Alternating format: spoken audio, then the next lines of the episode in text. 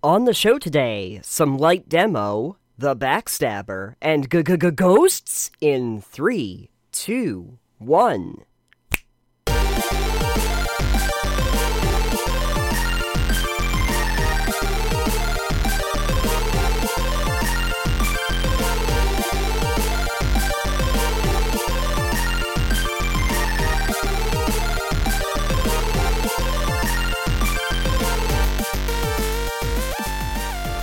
Hey Alex, have you turned into a pumpkin yet?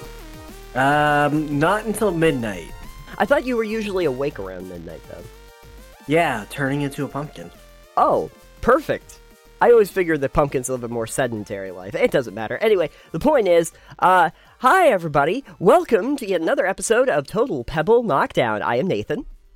And I am Alex. And Nathan, did you know that pumpkins only travel coach? I thought that they turned into a coach. Yeah, that's how they travel. Oh, they travel using themselves. Okay. Well, that's good. I'm going to be very, very concerned if I go to find the Great Pumpkin King again this year. they can move faster than I thought.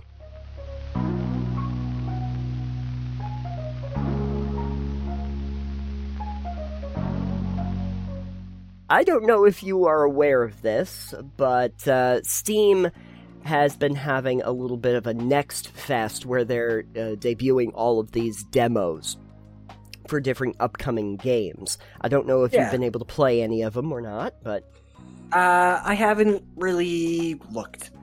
I've I've been busy. Yesterday we got three pallets of wood pellets delivered, and, oh boy. and I was doing some other uh, handy around the house things in the morning. Perfect. I love that. To be fair, I just realized this like a day or two ago, and then downloaded a bunch of demos, and then tried to play as many as I could. I still have a few that I want to check out. For the record, uh, there's uh, one called Forever Skies, one called uh, Earth from uh, another something. Earth from another Earth, maybe. Maybe it is. From Another Sun. Earth from Another Sun. And Diluvian Winds, which I will be playing uh, before we record next time. But uh, I did manage to put myself through the demos of five games, and I figured that I would talk to you about those. They were fairly prominently featured. Uh, Number five. Do I have to get that Chilsea video No, out please- sooner? Just please don't. We're gonna it's the lost episode. okay.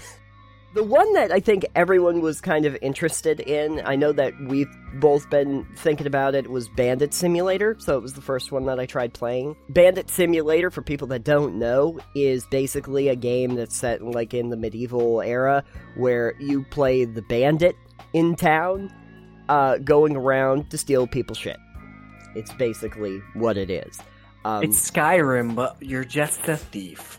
basically it's the thief series but with more skyrim in it or at least that's kind of what they what they uh, promote it as so i played the demo and uh, i'm ki- i'm kind of on the fence to be honest with you about it on the one hand i like that they actually did have towns and people that are in the towns and you can like go into different houses unlock the doors go in and and steal stuff and that you do get some tools and abilities as, as time goes on the gameplay and the look of it and everything though felt very rough Yeah, from what I saw of it, it looked like in theory it would be interesting, Hmm. but interesting is where I would be like, all right, cool, polish it up maybe. Th- there's gonna have to be a lot of it honestly. Um, one of the things that was really annoying is like the fighting mechanics. So like the, the idea that they give you at the very beginning is that you can like block attacks and that you can hit and everything like that uh, and that you can do that on guards. Guards go down way faster than i kind of thought they would considering you're just some dude. Then I got out into the city and I would be interacting with people, and all of a sudden, like, the buttons that I would normally use for, like, my fists are just not there. And, like, now I can't hit with my buttons. And then, like, I'd be going around town after I had a fist fight, and my fist would just be up like this. And I couldn't figure out how to put my fist away. And after I did some stuff, my fists go away. And when they start attacking me, I'm like, okay, now how do I attack? And I try hitting the attack buttons, and it wasn't working anymore. So, you know, there's some issues here about how the stealth mechanics work and Um, I would have liked to see more variety. Like they'll have the little closed eye or open eye, and it's basically just to the two states. You go like directly from closed eye mm. to straight ass open. Uh, there's no there's no subtlety, and I'm sorry if we're doing like a stealthy thiefy thing. I need a little bit more nuance than that. I'm I've been spoiled on games like Thief and Splinter Cell all these years, where there's like light meters and sound meters of, of what I can do in the game uh, yeah, there's a few mini games that are scattered throughout it. Uh, but yeah, the the mechanics and the interface looks really rough. Uh, I also played the little scenario. They have like challenge scenarios that are part of it as well. Uh, about like, hey, steal all these treasure chests, and hey, could you take out all the guards or not alert them at all? Tried that for a little bit. Wound up with the same basic problem where all of a sudden the guards are hitting me and I don't know how I'm hitting back. They punch me out but at least so it I, sounds like they have some control optimization. Control optimization issues. issues are definitely a thing. I also realized that it, it would help out a little bit if I could get some information on how to equip the different weapons.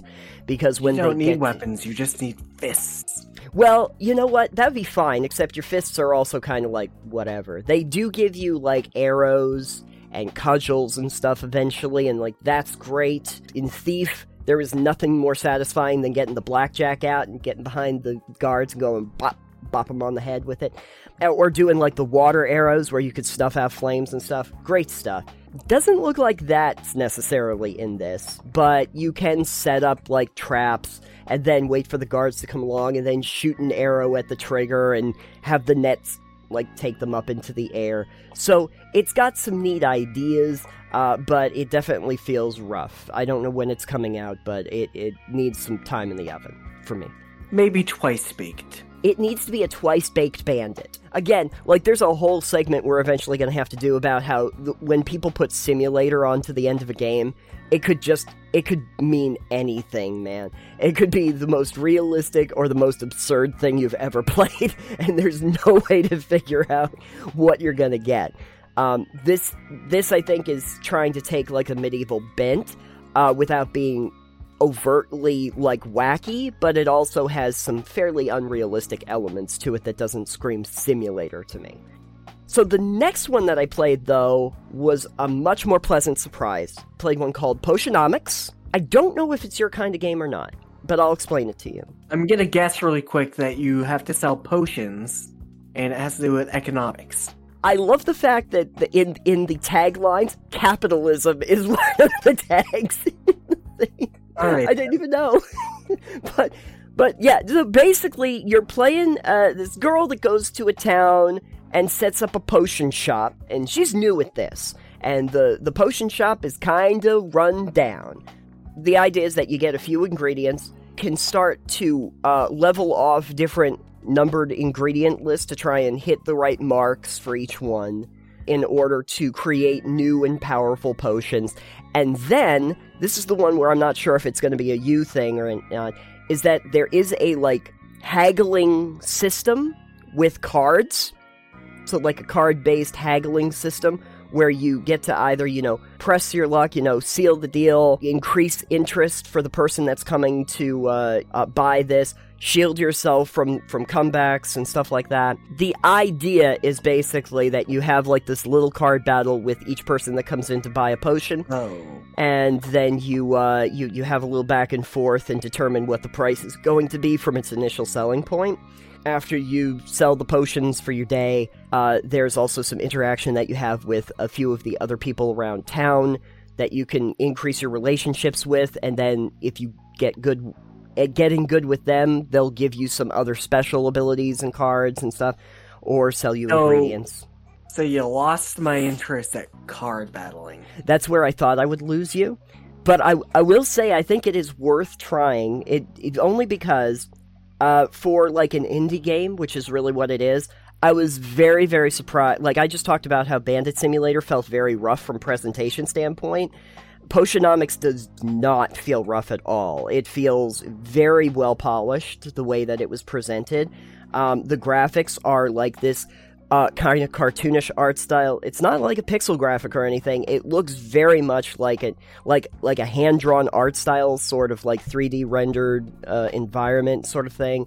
Uh, looks characters are very expressive. They've they've definitely done some work on the look and the feel of the game, and the uh, elements I think are simple enough where they didn't overextend themselves. There's no like open world that you explore. You just go to specific locations so that they were able to concentrate on those locations being really well fleshed out and interesting. They streamlined it basically. So I thought that that one was really nice. I wish listed it because I want to see it when it comes out. And hey, Nice. great time to be talking about potions.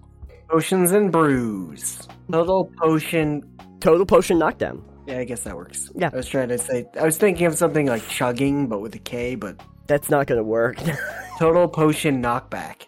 So the next one that I played was a little bit longer than I uh, initially expected, and I think that some other people have actually been playing it on, on air. But it's one called Dredge. Dredge is a game about fishing.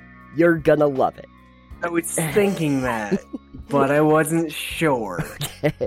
it is not going to be like a fishing mini game or like a fishing simulator like you normally think of. You have like a trawler boat, and it's more Yeah. of a top down perspective. I feel like I might have seen that on the page. I did look at some of these and try and play any.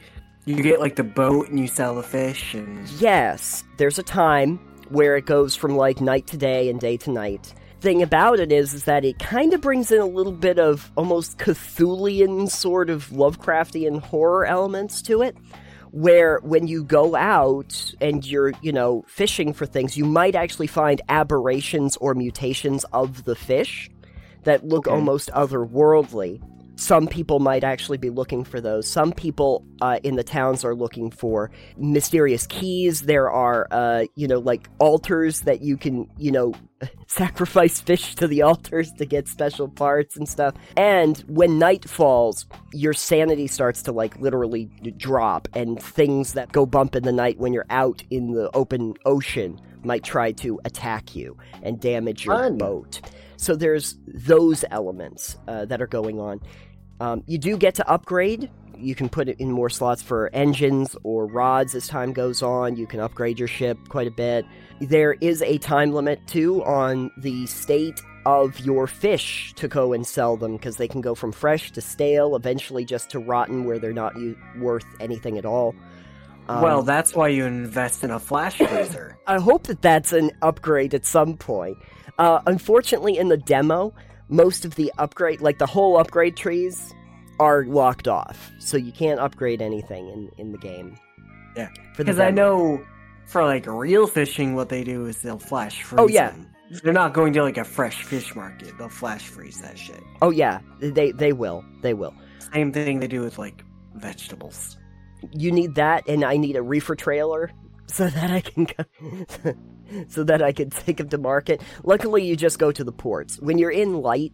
You uh, don't have to worry about losing your, your sanity or sinking into the darkness, but uh, you know, you go further and further out, and you realize that there are different kinds of fish you can catch with different rods and everything like that, and you can you can locate those. So there's going to be a big upgrade system. There are some narrative elements where you go on specific quests to help people find resources, materials, relics, Find the fish that ate your father. You find the fish that ate your father, and they say that there's going to be what five biomes or something like that when the full game comes out. So, um, So five different types of water. I guess so. Yes, you start. Okay, You start in the cold water and you go to the tropical area or something. I don't. I don't know. sure. Um, but there is definitely more of like a, uh, a, a cosmic horror element that goes into that whole thing, uh, which I, I think sets it a little bit apart. There are mini games when you catch fish, and also when you do dredging for uh, materials.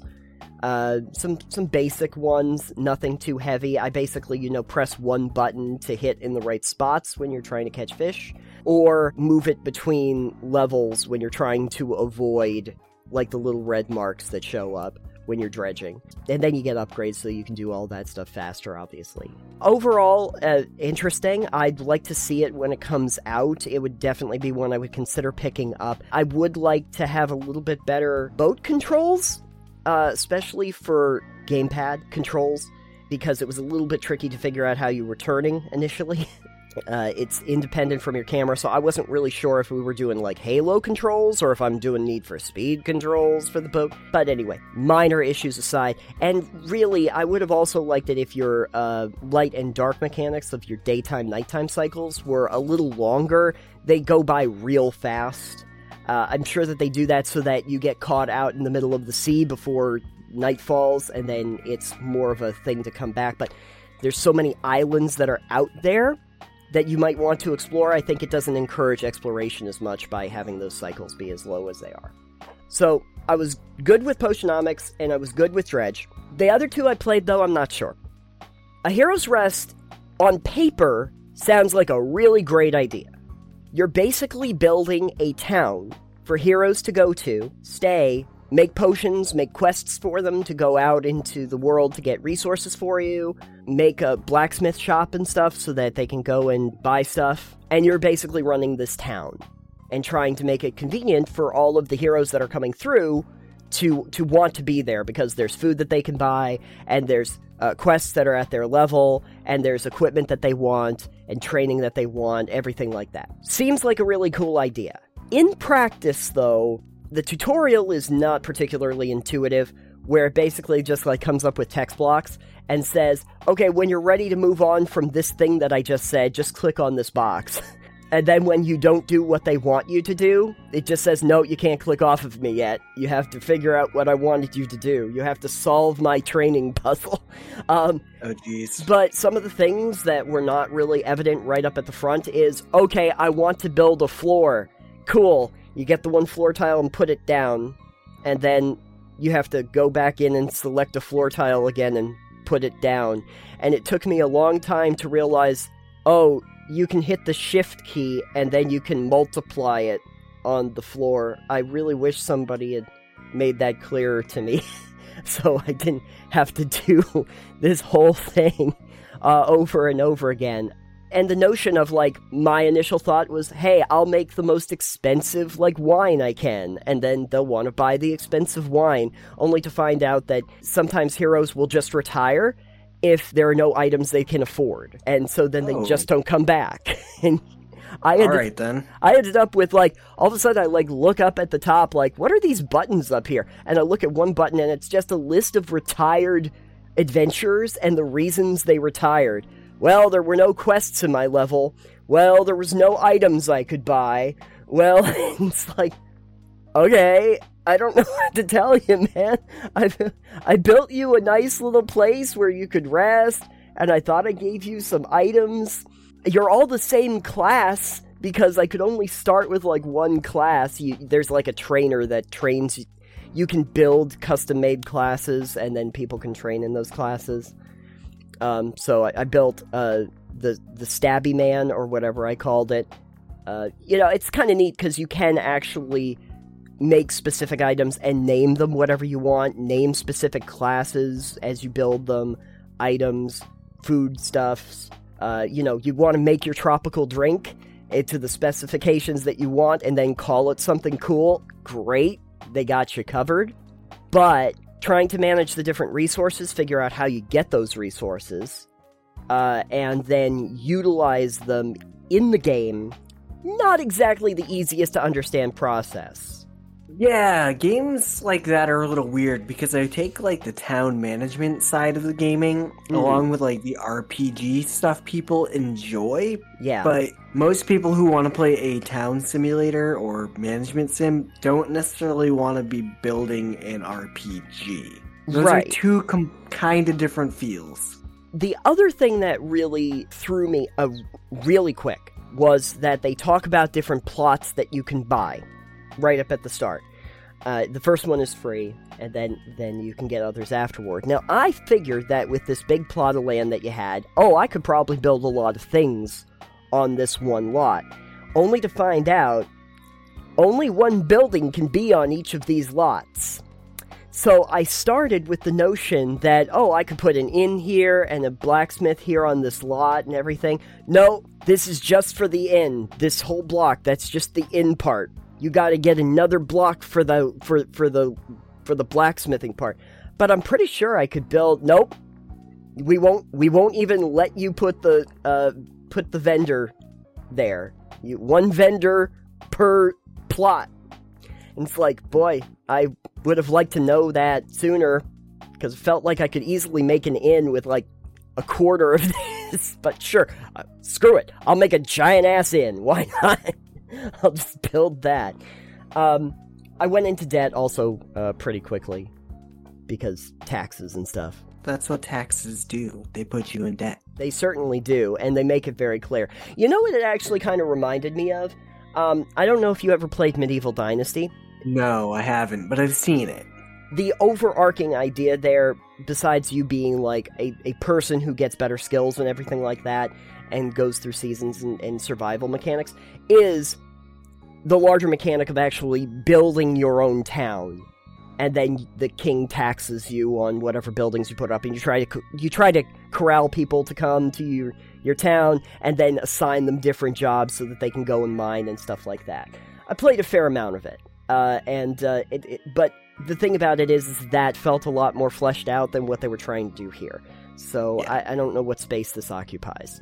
It reminds me of the mmo tycoon game i got that i was like oh that sounds interesting but again, it did the same type of deal where it just kind of didn't really work. Yeah. As well as you'd hope. Yeah, it reminds me too of a couple like free to play mobile games that I played, like Hero Town or uh, Shop Titans, which kind of uh, say, hey, what if it was like a medieval RPG? But what you do is you run the town. You don't actually do the adventuring part. And it's like, yeah. Neat, neat cool idea. Like interesting idea. idea. I don't know about cool. Yeah. Um, I think Moonlighter did it better. Moonlighter did because you run the store, but you also do the adventuring. Yeah. Yeah, where it doesn't take you out of the adventure, but it it you also do the mundane. Exactly. So you have like at night you go out and you do the fighting and you go through the dungeons and you do your Zelda stuff and then in the daytime you you like open shop set your prices on stuff and and everything uh, yeah. i think that great. is a better i think yeah. that's a better formula than that they're different styles of game entirely but i think it, sure. that does it better yeah uh, moonlighter was really great until they got to the end game and the story just went way off the rails and i didn't understand what they were doing um, it was it was really great up to like the fifth dungeon and afterward i'm like okay what what is going on now? but anyway, uh, Hero's Rest, though, I'll see what happens, but I'm not, like, super enthusiastic about it. Whatever. And then the last one, I'm really just going to touch on very quickly, because frankly, I don't think it's playable in its current state. That's a game called Undecember. Anyway, it's a Diablo ish kind of game. It's a, a. Of course it is. Yeah. Action RPG when you start out, they kind of give you a real brief overview. Honestly, if the demo had stopped after the real brief overview of showing you different archetypes of like, here's you with a sword and some cool special abilities you can do with the sword, and then the arrow where you do like the volley of arrows up into the sky, and you're just you're just whipping through all of these skelly boys. Just a ton of the undead come out, and you're just you're just crushing them, just whipping through them left and right with a few different special attacks. I was like, Cool. Okay, I get the idea. I get the magic wand. Fireball starts shooting out from me. That's terrific. Feels very fast.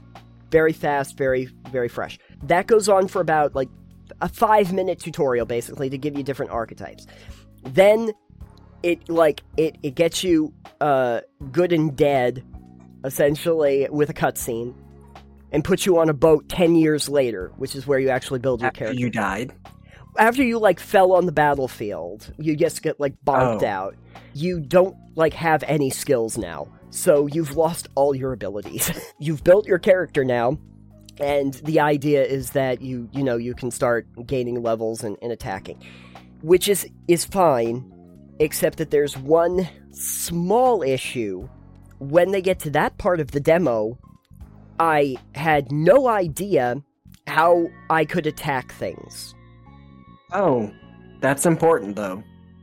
It is because there were no assigned skills anymore because you don't remember any of your skills. So then my thought process is, oh, well, they make you equip one of these weapons, so I guess I have a basic attack with a weapon.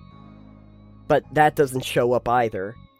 And then I was like, okay, well, let me just play around with this, and it's like, oh, for some reason it's on the alternate weapon, which I don't have equipped. So I'll go back to the initial weapon and then I can do a basic attack. And it's like, okay, no, that's fine. So I, you know, killed a couple dudes. They introduce the fusion mechanics where you can actually put like gems that assign you skills so that I can do Okay, a fireball. So they're doing the sacred two thing.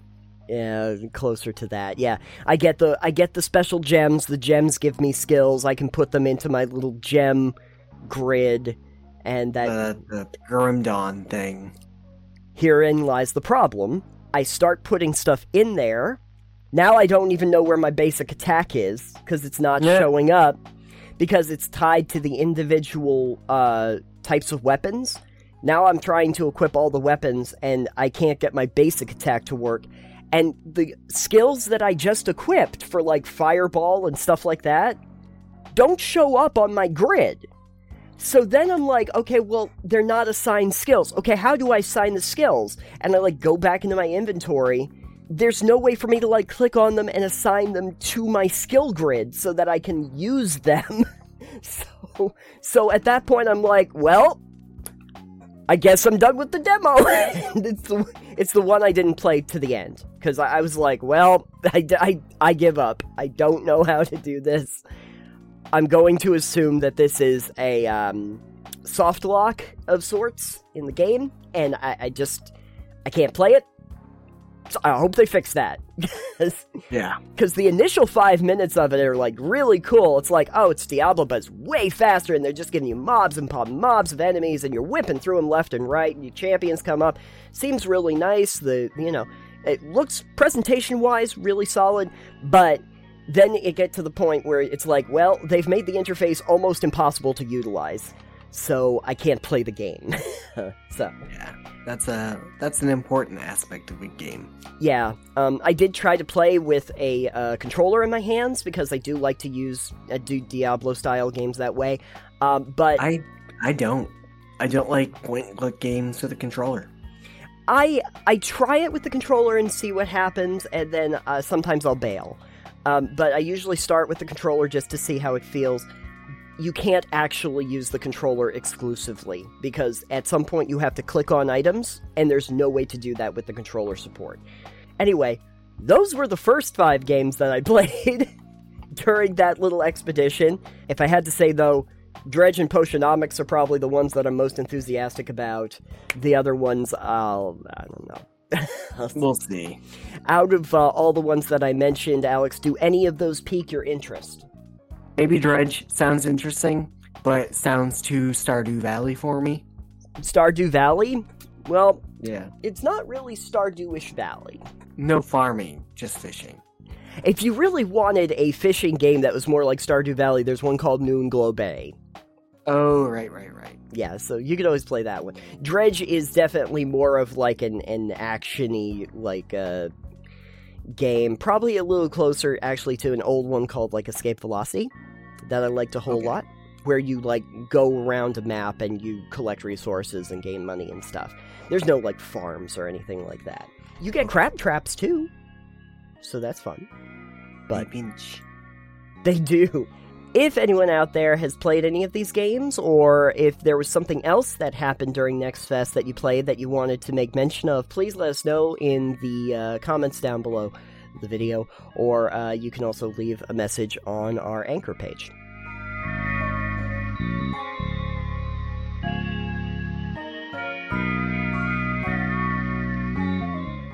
A little bit more about some 1D and D material. Uh, we were talking about bards on the last episode. Uh, we there are also rangers, uh, but we are going to go out of order because it seems like everybody who's going over this is doing it uh, bard, ranger, and then rogue, and we want to be different.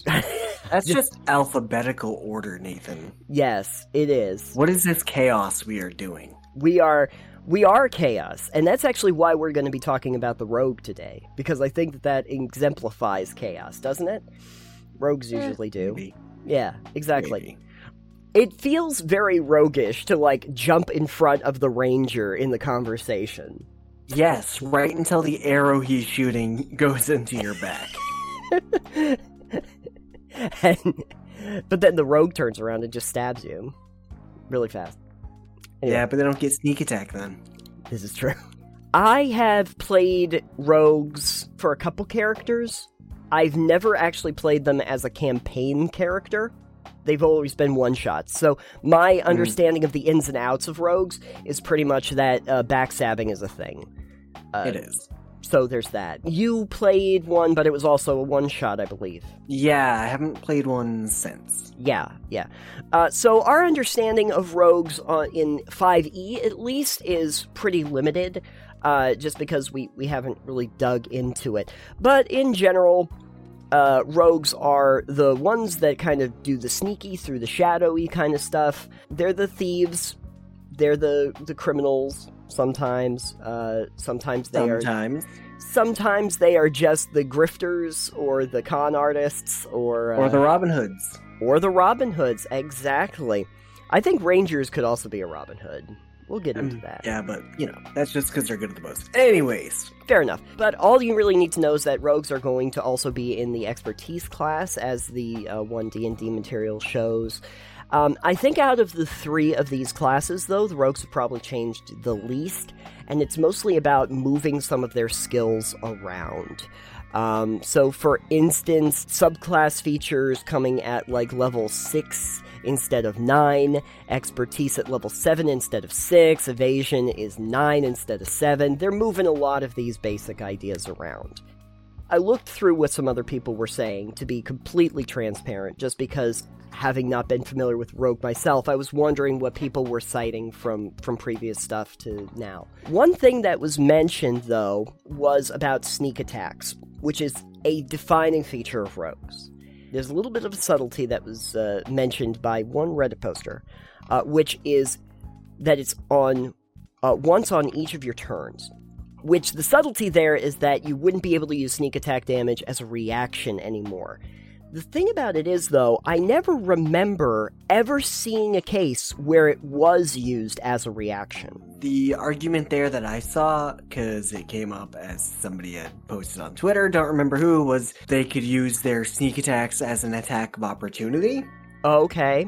Because technically, if you're catching them flat footed or if they're flanked, then yes, but it's one of those weird things where you probably aren't getting attacks of opportunity that often. Right. It's so situational, I don't really see where it's going to be a huge problem if you wanted to utilize it in the way of like an attack of opportunity. I think it's just that if it's on your turn, uh, then the the assumption is that it's just not utilized as a reaction. But I think the other one was if you like hold your action for an attack, mm-hmm. as an example, mm. in that you might not be able to use it as a held action. Mm-hmm. What's the wording for it say now? Well, let me see if I can tell you what we're doing here. So, sneak attack. Here's the actual wording in 1D&D, the the actual wording in the material. First level. You know how to turn a subtle attack into a deadly one. Once on each of your turns, when you take the attack action, you can deal extra damage to one creature you hit with an attack roll if you're attacking with a finesse weapon or a ranged weapon, and if at least one of the following requirements is met. The two requirements either you have advantage on the attack roll, or at least one of your allies within 5 feet of the target, the ally isn't incapacitated, and you don't have disadvantage on the attack roll. To determine the extra damage, roll a number of d6s equal to half your rogue level, round up, and add the dice together. The extra damages type is the same as the weapons damage type. I think the thing there is where they had changed sneak attack in 5e anyways to be like if you're flanking if someone's within 5 feet it's basically flanking yeah yeah you you basically get a sneak attack as long as someone else is in combat yes with this whatever. So I don't really see what the big deal is if you can't use it on somebody else's turn. Yeah, I, I don't think it's going to be that big a deal. Like, I, I mean, it's still.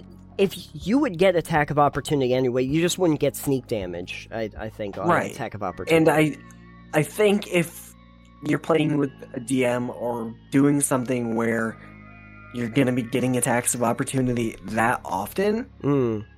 Those creatures may deserve the sneak attack then, I guess, but I, you know, the thing about it is, is that I could see if you wanted to, like if you had met both conditions, like if you had, if you were both in advantage and you had an ally that was adjacent to the target, that it would make sense as as like an attack of opportunity that you get the sneak damage because you've you've Yeah. you've reached two different criteria to get there.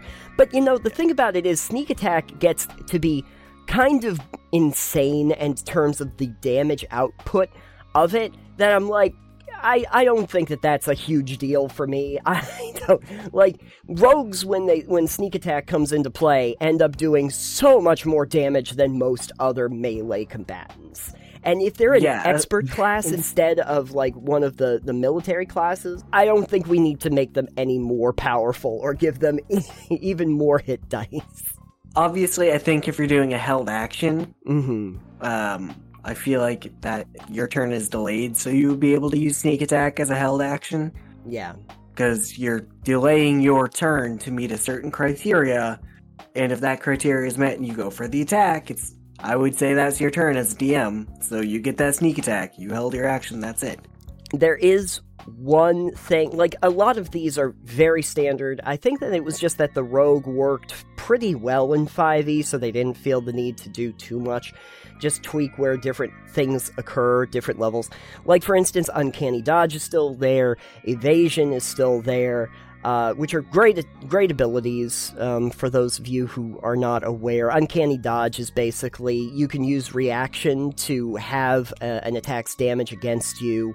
Um, evasion is when you're subjected to an effect that allows you to make a dexterity saving throw to take only half damage. You can take no damage if you succeed, or half damage Oh, if you fail. If you can use uncanny dodge just to take half damage from an attack, then why would you be busy sneak attacking?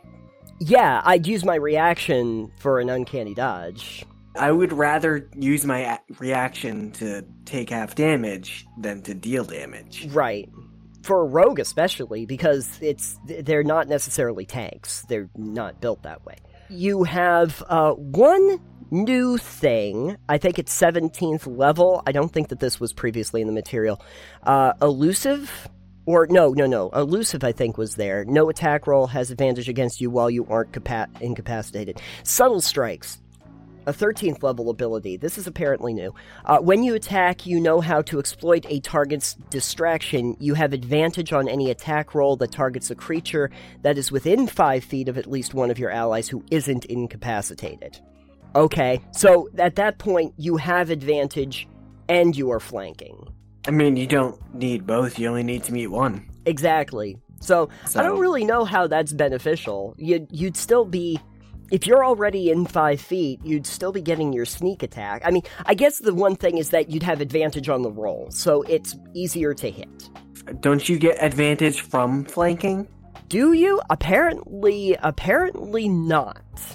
If they're if they're specifically stating that you get advantage when you are there within five feet of another ally, then that suggests that by nature you do not have advantage when you're just flanking. That's Interesting. The, that's the uh, that's worth looking into because I don't. As far as I remember, you got advantage if there's another I- ally within I was under melee distance. I was under an impression that that is the case, especially if the enemy is focused on someone else that is Which- attacking them. Which I personally find a little weird because it's like, ah, yes, we're in multiple melee combat and I'm getting advantage in all my rolls now. I mean, at the end of the day, rogues are going to be able to hit a lot and hit pretty hard, so they end up becoming a very useful class, but they were already a useful class. Stroke of Luck comes in at uh, level 18 instead of 20 because, as I kind of mentioned before, a lot of the level 20 abilities are going to be level 18s instead because you get epic boons at 20 now. Yeah, and I mean, it's still weird to me that the level cap is 20 and there's no epic levels. Um, but it's whatever. That I mean, that Most campaigns nice. don't don't really go past 20. I did once see a thing like a, a supplemental book that was like a third party one that were levels beyond 30. Or or 20 like up to level Yeah. 50 It- If you are doing a campaign that's going up to levels beyond 20, you're fighting literal gods. yeah and uh, i have to ask what kind of spells you're throwing off by the time you get there because Quickened ninth level spells. quickened ninth level spells because like 10th level spells if i remember correctly the reason why no characters are allowed to do it is 10th level spells are basically world ending like, Perfect.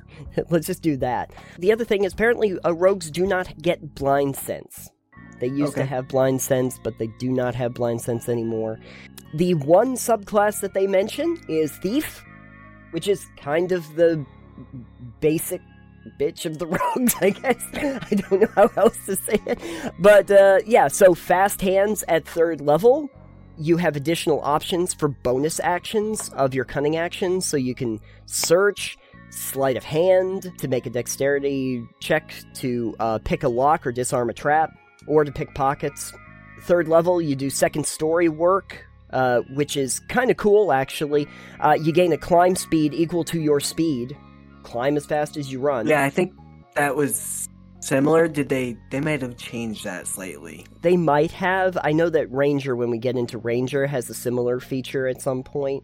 Also, your jump distance. When you take a jump action, you can make a dexterity check instead of a strength check. Easy win for you. Supreme Sneak. You have advantage on every dexterity check you make, provided you aren't wearing medium or heavy armor. And uh, then 10th level is uh, using a magical device. Uh, so you've learned how to maximize use of magical items. Uh, and so you can actually attune up to four magic items at once. Hmm. Which, you know, if we're going to actually make magic items more useful or prominent in the world, would be great. Uh, yeah, do that. Yeah, because 5e is very magic light for items. You don't usually. It is, and kind of meh. Yeah. Also, charges. Whenever you use a magic item property that expends charges, you roll a d6, and on a roll of 6, you use the property without expending the charge. There you go. So there's that. You can also use uh, spell scrolls that bear a cantrip or first level spell. And then on 14th level, you get uh, Thieves' reflexes. Thief's reflexes. They made sure to make sure it was a thief, plural. Uh, you can now uh, take a second bonus action on your turn, provided it is a bonus action from cunning action. Okay. Uh, and uh, you can use this feature a number of turns equal to your proficiency bonus. You regain all expended uses when you finish a long rest. Basically, a lot of stuff to make rogues even roguier in the theater class. Um, I'm gonna steal from three different pockets. three different pockets. See, when I play a rogue, I, I did not play a thief. I played a um a scout. Percy Oh, was a I scout. played an assassin. You played an assassin. Assassins are usually considered one of the better, one of the best subclasses. Well, I was a multi-class assassin and shadow monk. So Got it. Got it. So that's good. I like shadow monks. I played one of those. So Rembrandt was a shadow monk. But anyway, Percy was a scout. Scouts are pretty well known for being able to move really fast. they Mm. they move really fast across the battlefield. And he was a tabaxi. So between like cat agility cat like agility and the the scout's abilities to like use bonus actions and stuff to keep quickening he could fly across the battlefield i think i calculated like easily 180 feet in a turn for the one turn There you go. yeah but I mean, I could just jump through shadows. yes uh, yeah Re- remy could do that too which is always fun uh, but you have to be in shadow that's the key Yeah, I mean that's fine. Fine. the that's oth- what you take minor image for. Fair enough. the the other one is uh, that I played was an inquisitive. That was Snowball, and inquisitives are mostly just there to be even better skill monkeys for investigation. It's what they they do. They get buffs for like, uh, you know, perception and and uh, with insight and stuff like that. Thieves, I don't know. I always found them to be kind of very basic, but I think if you want the most roguish kind of rogue, thieves kind of make sense just in general, they're not really changing around a ton when it comes to rogues. It seems pretty similar to what you would have seen in 5e, uh, just that they're moving around when you get certain things. Um, and it looks like what they were trying to do with the one D and D material is that at every level you'll be getting something. Uh, right. And, that way you don't have empty levels that feel weird. Like level one, you jump right in with like sneak attacks and thieves can't right away, and then cunning action at two, and you get your subclass at three, and you you know you get dodge at five. You know, which is good, I think, especially for newer players. That keeps them engaged because there's always going to be like some new cool skill that you get, um, yeah. and and also the changeover from a focus on uh, ability score increases to feats so that you might get a cool new feat periodically. It's going to be interesting that they're bringing feats back, so. Yeah, I mean, feats are very powerful the way that they've been presented. Uh, you'll still be able to do ability score increases, but the ability score increase is considered a feat. So you can okay. you can take it still, but then again, when you start to see the feats, at one point we might go over them. You definitely want feats. like it, it seems like feats are definitely the thing you want. Uh, but yeah, anyway, are you interested in playing a rogue ever again? Probably. It would have to depend on what the campaign is and what my idea for a character would be, so. I've, I've played two. I don't know if it's one that I'd want to go back to, only just because I think I like spellcasters now. But you know, I would I'd consider it just to see. I, I think I would need more archetypes for them to give me than the thief, though. I, I, don't I don't think I want to play a thief. But anyway, what do all of you think? If you have any ideas about some of the one D and D material or something specific that you wanted to talk about, please let us know in the comments down below.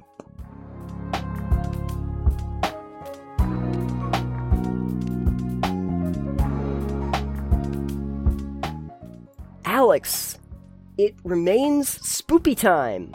Spoopy's very spooky. No. Yeah, this is Halloween. This is Halloween. Um, so since this is Halloween, I thought that we would talk about another spoopy or not spoopy. And on this episode, I thought we would talk about ghosts. And I'm ah. not. And I'm not talking about that movie with the pottery. Uh, Why not? Maybe we too, should. Is that too sexy for this? It's it's it, it's too sexy, and you know it. anyway, LMFAO references aside, uh, so ghosts, Alex, uh, have you encountered ghosts in games before?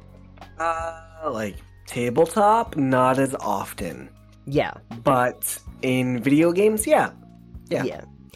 The uh, the thing about ghosts that I think always trips me up is depending on the rule set, you are going to have either a corporeal or an incorporeal ghost.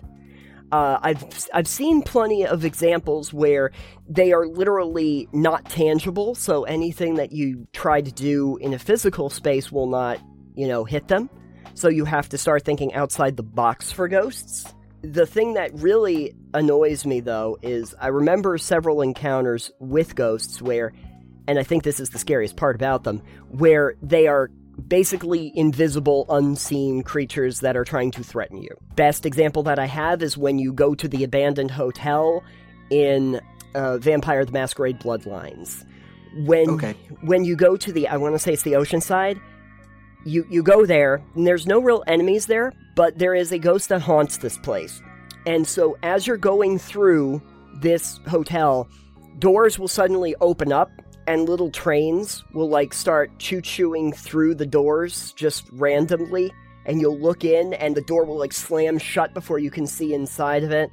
And this is kind of the entire level of just like lights randomly going out or books being thrown at your head or something from from the shadows.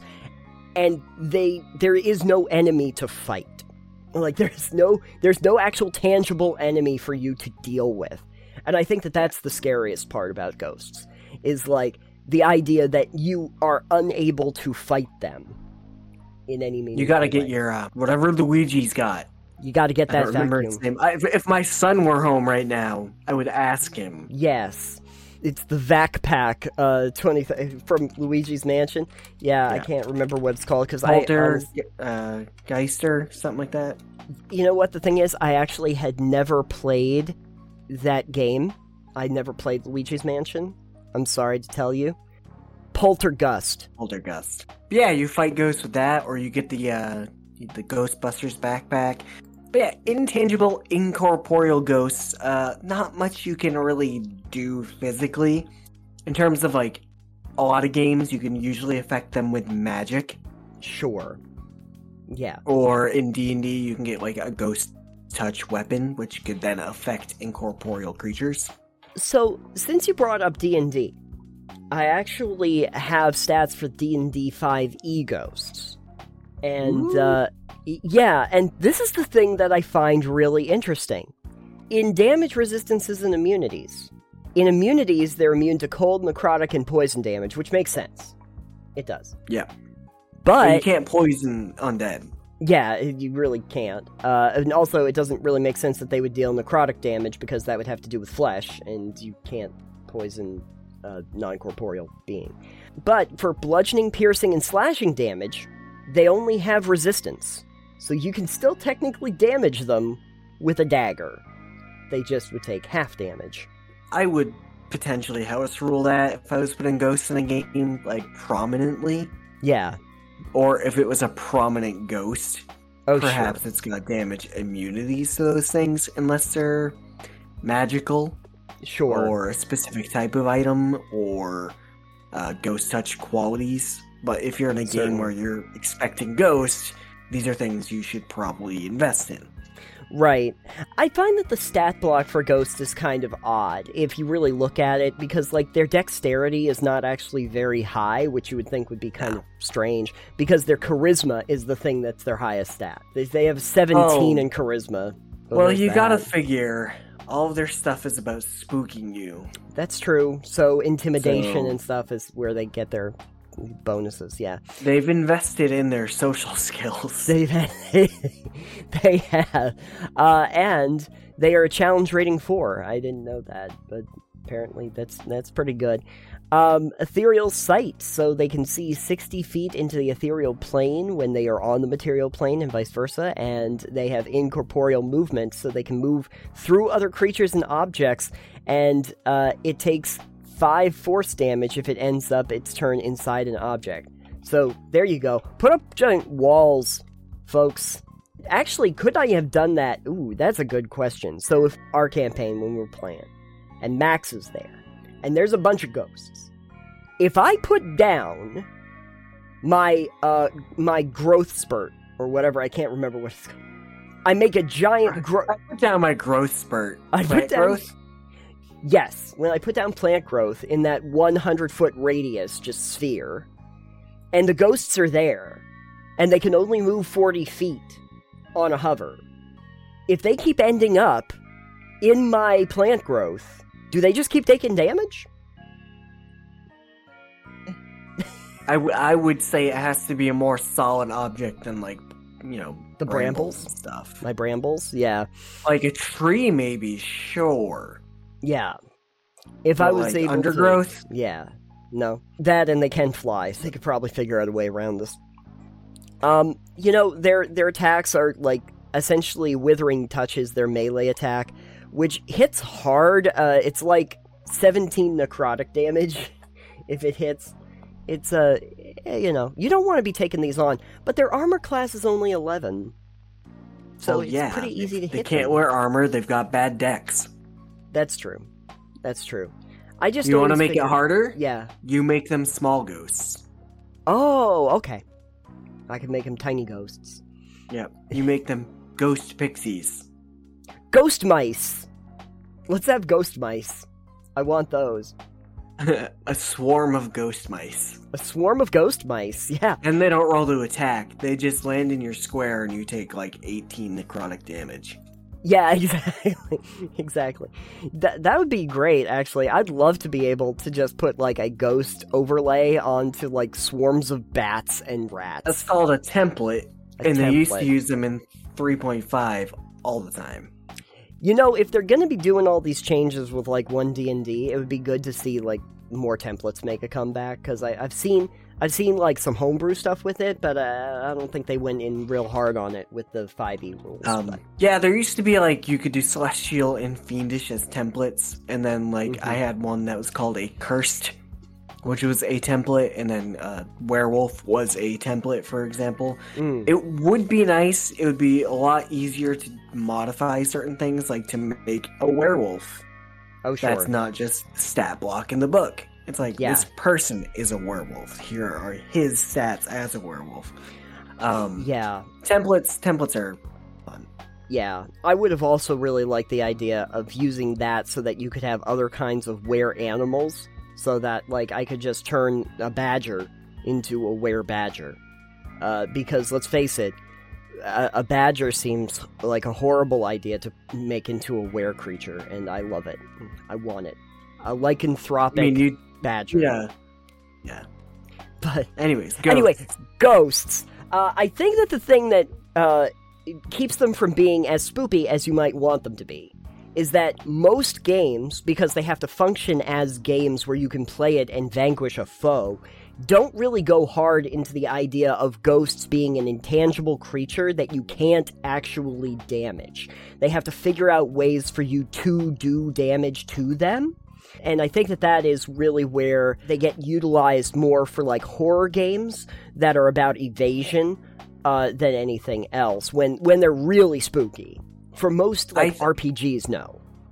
Yeah, I think they could be uh, they could stand to be used in a more you know typical spooky ghost kind of way instead of just a, ah this is a ghost you can kill. Yeah, like maybe have some of those in there, but maybe have this one like powerful ghost that is coming after you, like a Scooby Doo villain. Yeah, exactly. and it's just like, you know, it's not one you can really deal with, and it's one that like terrifies you. Like, give it an effect that will actually terrify your players, or whatever. So, like in D and D, as an example, maybe give it a spell to scare players, or sure. you know, give it advantage on intimidation. Yeah, yeah or something along that line, mm. and make it so it ha- it's harder to damage than would be normal for the game. Mm. Maybe you really can't affect it until you find like this certain thing that's part of the quest. Right. Right. You know, ghosts have unfinished business, and it doesn't want to go away until you've figured out what this unfinished business is. Exactly. Um, or maybe you've, yeah, maybe its gravestone was broken and you need to fix a gravestone. Yeah, I, would like it to be like an actual quest, like you're like you're talking about. Like you have you have to actually get the ghost to move on because you have to complete a task or something like that. You know, right. not because if you're going to be dealing with an incorporeal being, you're probably going to have to think outside the box on how to defeat them, and not just go swinging a sword or trying to throw a fireball at them. I yeah. kind of like. I would enjoy if there was the quest for the ghost. Mm. And it was either you figure out how to make it move on. Yeah. Or the other option is there's this ritual or something that could bring it fully into our world so you can vanquish it. Either or give the players the option to cho- pursue whichever path, pursue both paths. Sure. Maybe they can't finish one of the paths, so they have to do option B. Sure. Sure. So I think something like that, but then have the ghost like either you know if they're trying to vanquish it, maybe it's trying to spook them mm-hmm. to get them to go away. Sure. Um, maybe it's not physically able to hurt them, but yeah, it can knock things over on them. Maybe it pushes a statue over that lands and almost kills the party member. Yeah. Um, yeah. You know, affecting the world around them, but not physically like attacking them. Sure. Yeah. Uh, the uh, the other things that I saw in the D and D stat stat block, at least, they do have a couple special abilities which are worth noting. Um, one is the horrifying visage, which is um, where uh, if they can see a target, um, they can possibly frighten them, and it will actually age you by one d4 plus ten times ten years. So there's that. Uh, which that seems can, excessive. Well, it can it can be undone by a greater restoration spell, but but uh, yeah, it, it, I'm thinking like they could probably kill you pretty quickly if you're not like an elf. Uh, you might you might be able to die of old age, and uh, and then of course there's possession as an ability. uh, where you can actually be taken over. Uh, the target gets incapacitated and loses control of their body, and then the ghost controls the body.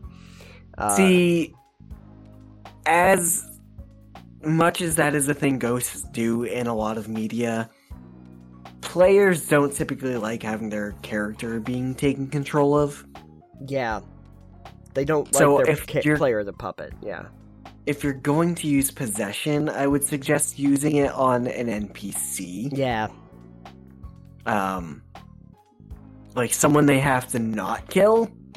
yes, I would like to not be dead.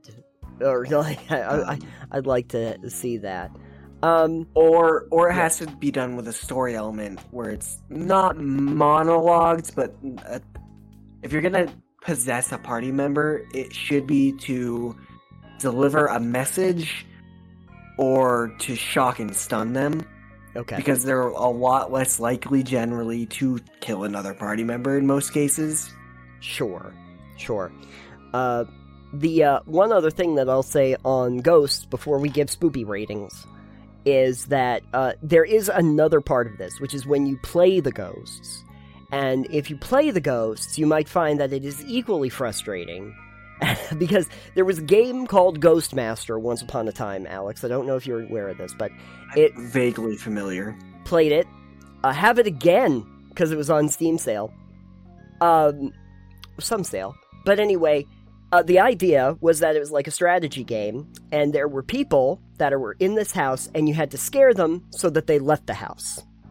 But of course, you're playing ghosts that don't actually interact directly with the people, so they have to possess different objects and make the objects do things, or possess specific rooms, and those objects had to have specific qualities to them that equated to the ghosts that you were utilizing. Uh, so, it, like some of them would be able to possess food items. Some of them would be able to possess like a, a, a like an animal or a, a, hunting object of some kind or an electronic one. Uh, and sure, I possess a shotgun. Yeah, you know the thing about it is, is that there were occasionally like shotguns on the wall and stuff, and you could possess them, but you couldn't actually shoot the shotguns at people. so missed opportunity right there. Yeah, um, missed shot. Yeah. Uh, and I have to tell you that the idea of not being able to directly interact with people when you're trying to, you know, get them to, to do something seems equally frustrating as when you're trying to uh, fight the ghost. So, you know, maybe I can see the ghost's point of view here. it's got to be a really frustrating trip to figure out how to how to scare people when that's like your primary goal in life. um, so hey, you know what? Um, anywho, uh, so, uh, spoopy rating. Uh, I'm gonna give, uh, Ghosts, um, I don't know. I think Ghosts are fairly spoopy. I think ghosts are fairly I think, spoopy. I think if they're done well, they're pretty spooky. I, I think so. I mean, I you know some of some of the worst times, especially like in Bloodlines, that was one of my that was that was one of my least settling moments in gaming, and that all revolved around a ghost. I'm gonna say I'm gonna give them like four out of five spoops.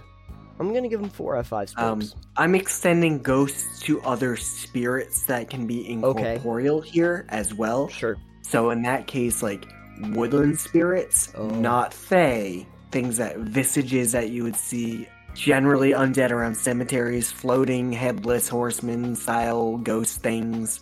I'm gonna give them a, a solid five. Yeah, if they're done right.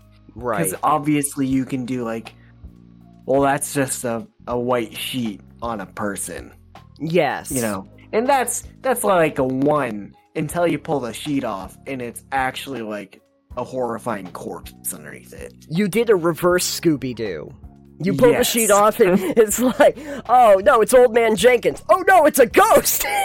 you, you, pull the sheet off and it's just like a bear. Old man Jenkins was a ghost the whole time. No. Um, but yeah, go- ghosts are pretty spooky, uh, pretty spooky things. I think it's really good when you have like a ghost that looks terrifying. Hmm. Yes. Uh, if you can describe that, like maybe its jaws half hanging off, like the ghosts in Harry Potter, you know. Yes. Yeah. They aren't super spooky because it's Harry Potter, but you know they looked different. Or Nearly Headless Nick, who had. Oh, yeah, yeah, yeah. Nearly Headless Nick, yeah. No. Yeah, that, that works. So, so I think if you want to make your ghosts spooky and interesting, give them some kind of visage and look to them that is interesting and off, you know, off-putting, perhaps. Sure, sure. Maybe they look like they're decaying at an advanced rate. Yes, yes.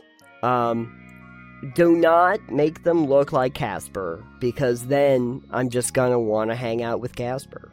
The only scary thing about Casper the Friendly Ghost is the theory that he was actually Richie Rich. I've not heard that one. You have, don't want to now. Here's the fun conspiracy theory, Alex. Go and look at the character model for Richie Rich, and then look at the ca- character model for Casper side to side. Nope. nope.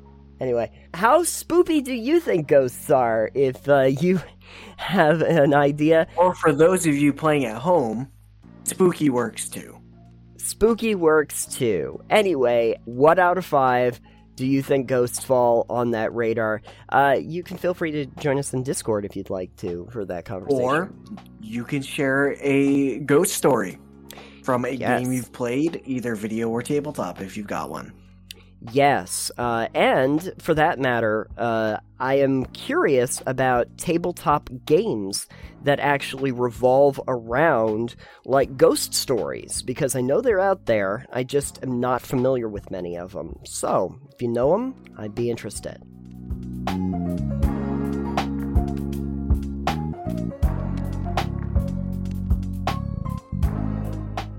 Okay, I, I think I've scared myself right out of my own skin, and it's gonna make. I'm gonna say right out of your pants. Right out of my pants, and yeah, that's another Nightmare Before Christmas reference. So yes, is about Mr. Oogie Boogie. No, it's Jack Skellington singing. Oh, okay. Haven't seen Insert that movie in a clip while. here. I'll find I'll it. I'll find somewhere. it later. Okay. You'll find it. You'll find it. No, you find it. You. Okay. Uh. Anyway, my guy in Kentucky, he's Mister Unlucky. It's the one where he's in the graveyard after they shoot him down. I think it's um Jack's Lament. Oh, okay. Might be the name of that song. Alex, if they want to find more information about, Total Pebble Knockdown, where can they go? You can go to TotalPebbleKnockdown.com. Also, fun fact the singing voice of Jack Skellington in The Nightmare Before Christmas is Danny Elfman. Yes, yeah, yeah, I know that. I know that. But not the spoken voice of Jack. No, no, it's not. Any You're welcome. Any other trivia from Nightmare Before Christmas you'd like to give me? Greg Proops, who was on Whose Line Is It Anyway? Uh, yeah. Was the voice of the clown, I think? The the clown jester, the two faced, uh, not two faced. The oh, the, okay, yeah. One of the he was he was a voice in there. Uh, another fun fact: uh, Tim Burton directed it, but it did not have Johnny Depp in it for reasons. The one, the, the one movie. One movie. Was Helena Bonham Carter in it? Now I have to think I about that. No, she might have been Sally. Who fucking knows? No, no, no. I don't think so. Uh, no, I have to include a clip of who Sally was. Anyway, uh, so yes, feel free to go over to our actual website, uh, and also there's a Patreon. Go check that out. Also, we can, if you want to find us on social media, I'm at Titanium. I am at EXP Limited, and you can find our uh, podcast over on like Twitter and that shit at Pebble Knockdown. At Pebble Knockdown. Uh, feel free to follow us and uh, rate and review and I'll subscribe on all the podcast We don't apps. post a lot. We're busy. We're busy. You might have noticed that Alex just moved, and uh, I have apparently turned into Ascension Pumpkin, so you know we've got stuff going on. Anyway, uh, yeah, so that's the show. Uh, all the all the Nightmare Before Christmas trivia you could have asked for. That's just a bonus. Uh, and so until next time on a very spooky episode of the show, where we will be going over more spooky stuff. Uh, we we will see you later. Uh, goodbye for now. Goodbye until pumpkins start sentient again. The great pumpkin has arisen. Be afraid. That'd be, that'd be a fun campaign. I would love a dark remake of of the Great Pumpkin Charlie Brown. Let's do that. Let's make that happen. All right.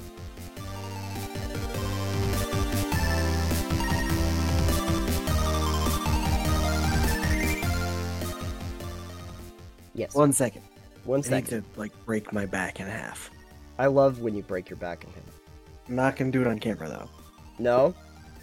Uh, I'm back.